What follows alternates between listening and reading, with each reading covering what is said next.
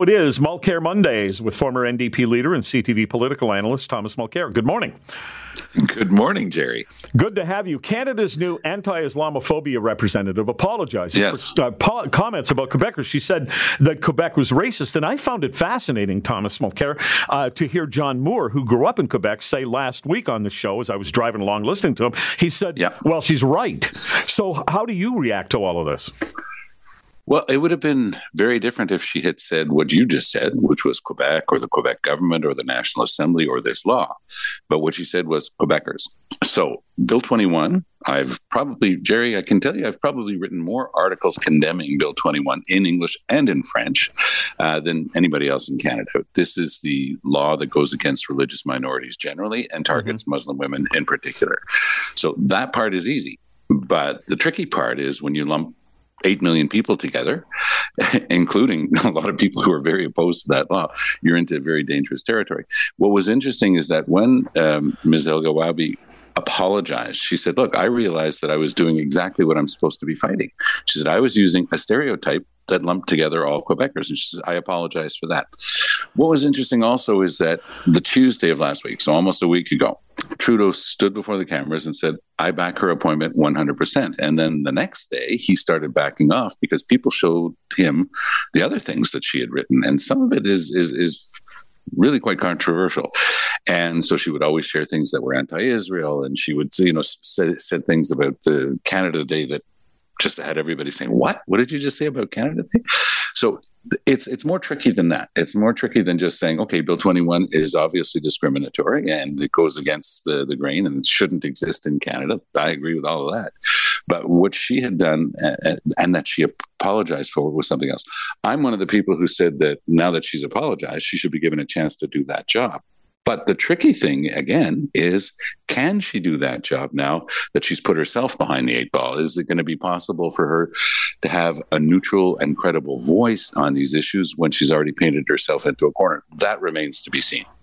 Is she in a position that is required well, look, I think that Trudeau was on the right track when he named Irwin Cotler to an identical position to deal with hatred against Jews. Why? Because anti Semitism is still the worst form of hatred against religions in Canada in terms of the number of hateful comments and activities that take place. The actions against the Jewish community are still the worst against any religion in Canada. So Irwin Cotler, who's got a you know great track record, has been at this for for decades. He was the person tasked with that by Trudeau. He had been looking to find somebody who could do the same thing with regard to Islamophobia, which is a scourge. It's horrible. We've had uh, killings both in Quebec City at the mosque there and in London, Ontario, that were hate crimes, if not terrorism outright. And and it has to have a, a credible voice dealing with this very serious issue. Um, the, the, real question is, can she be that person now? Um, after all of this, I think that she should be given a chance to, to do the job. And I was one of the people uh, when she dug in and said, "No, no, I was basing myself on some sort of survey." Um, I was one of the people saying, "Look, I think Trudeau should have.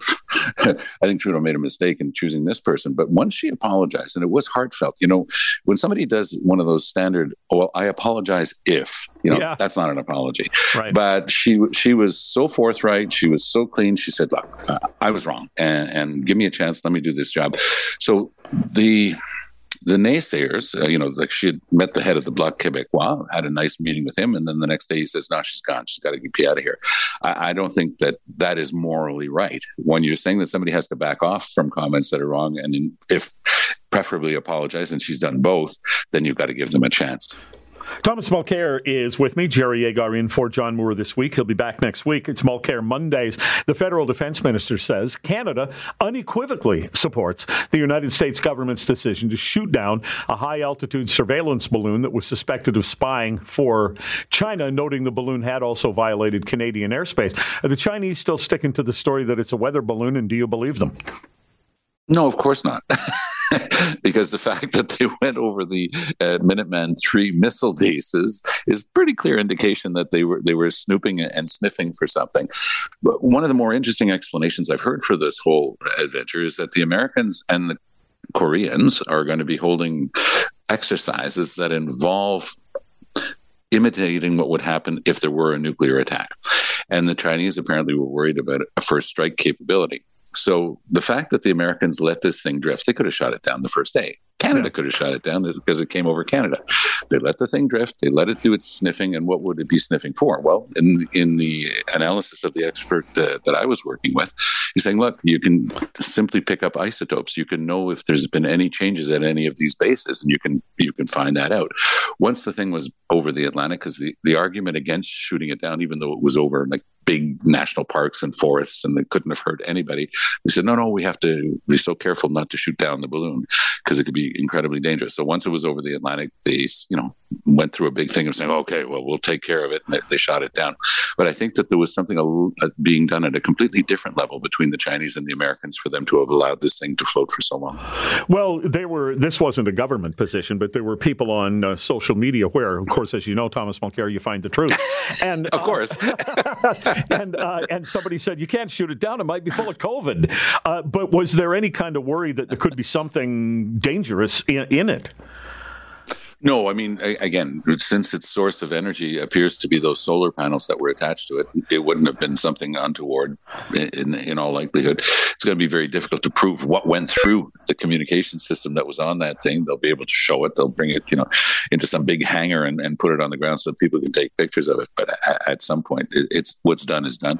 If they ever do it again, unless it's in this type of similar circumstance, then I suspect they'll just shoot it down right away, which is, by the way, what we should have done and avoided the whole hassle.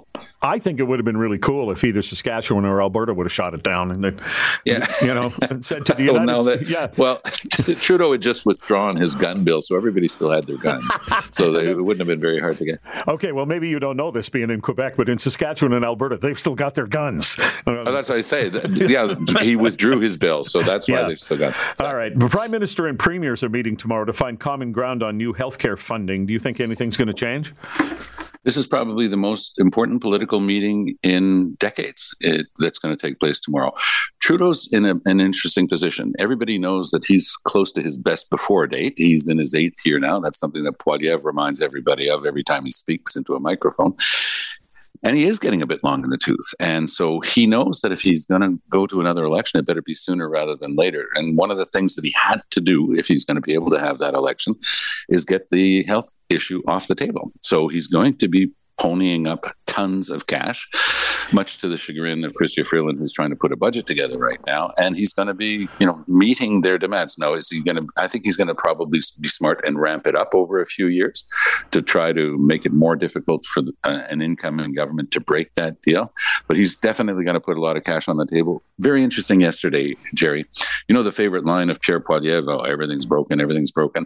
Well, he sounds like a broken record when he says it. Well, it, over the weekend, it was Minister Duclos, Canada's health minister, federally, saying, well, you know what? The system is broken. That was his exact word. The system is broken, and we've got to go about things in a different way. So that opens up to more private delivery that Ford's been musing about. And instead of, you know, lighting his hair on fire and saying, that's a terrible idea that goes against the Canada Health Act, Trudeau says, no, it's innovative, and we're going to have to be looking at stuff like that. So it's a sea change. And the Fed's saying, yes, they're going to start, start respecting the initial deal and paying their fair share. That's also good news. We'll see what comes out of the meeting, but I'm actually quite hopeful about this. Thomas Former NDP leader, CTV political analyst, um, on Mulcair Monday. Good to have you. Thanks very much. Good to be with you, Jerry. All the best.